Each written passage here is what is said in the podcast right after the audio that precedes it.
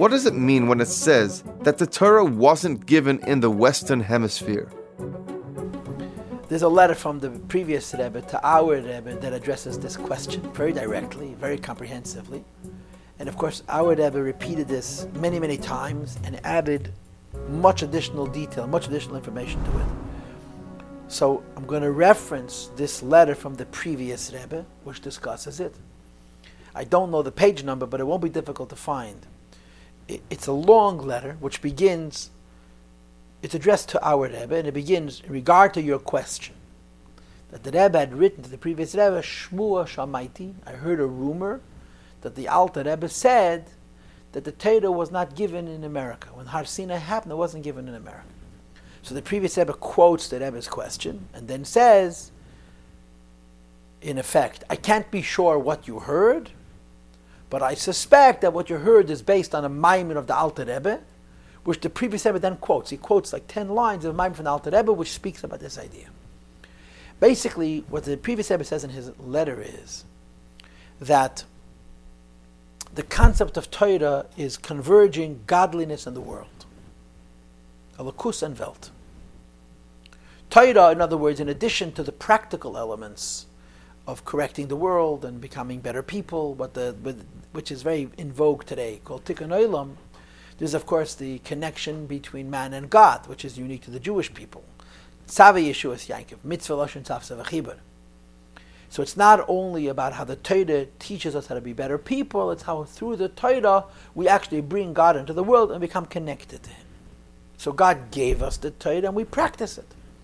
And as we study the Torah and we do it, we translate the godliness of the Torah into worldliness. It becomes one with the world. So the previous Rebbe says that godliness has two basic conditions a hidden level of godliness and a revealed level of godliness. We call it in our culture makif and pnimi, seviv and mamali. The difference is a hidden level of godliness is infinite. That's why it's hidden. But a hidden level of godliness, in addition to being infinite and hidden, is also uniform. It's b'chol mokem b'shava. It's the same everywhere. A revealed level of godliness, by definition, has to be limited because it's revealed to a vessel that receives it. And accordingly, it's not uniform. Every vessel can get a different amount of light, and accordingly, a different amount of godliness. So the previous Rebbe says to the Rebbe, in regards to the quote rumor that he heard, which the previous Rebbe presumes is a maamar from the Rebbe, that when godly light came down, when the Abishta gave us the Torah, there are two levels. There's the hidden godly light and the revealed godly light the godly light, which is all over the same, and that was given in America just like it was given in Eretz Yisrael and in Har Sinai. Because if it had not been given in America, it would be impossible to bring godliness to America. What is different between one part of the world and another part of the world is the revealed godliness, the godliness that you can feel. And when it comes to the revealed godliness, the idea is every geographical space which is closer to the Holy Land to Eretz Yisrael and to Har Sinai is a vessel for greater godly light naturally. And every space which is further removed from that space is less of a vessel for the godly revelation.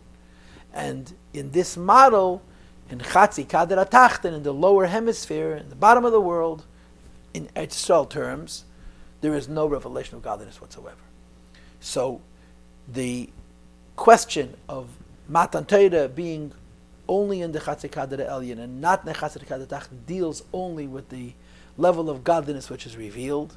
The hidden level of godliness is the same everywhere, and this empowers us to be able to make the Chatzikadar Atachtein a place where godliness should also be revealed, which is, of course, the point that the Rebbe always makes that the exile, the Golos, is a series of journeys to farther and farther away. In other words, to places where there's less of the revealed light we have to work much harder to access more of the sublime light, the hidden light, to give you the power to reveal godliness in a revealed way, even in the most remote places.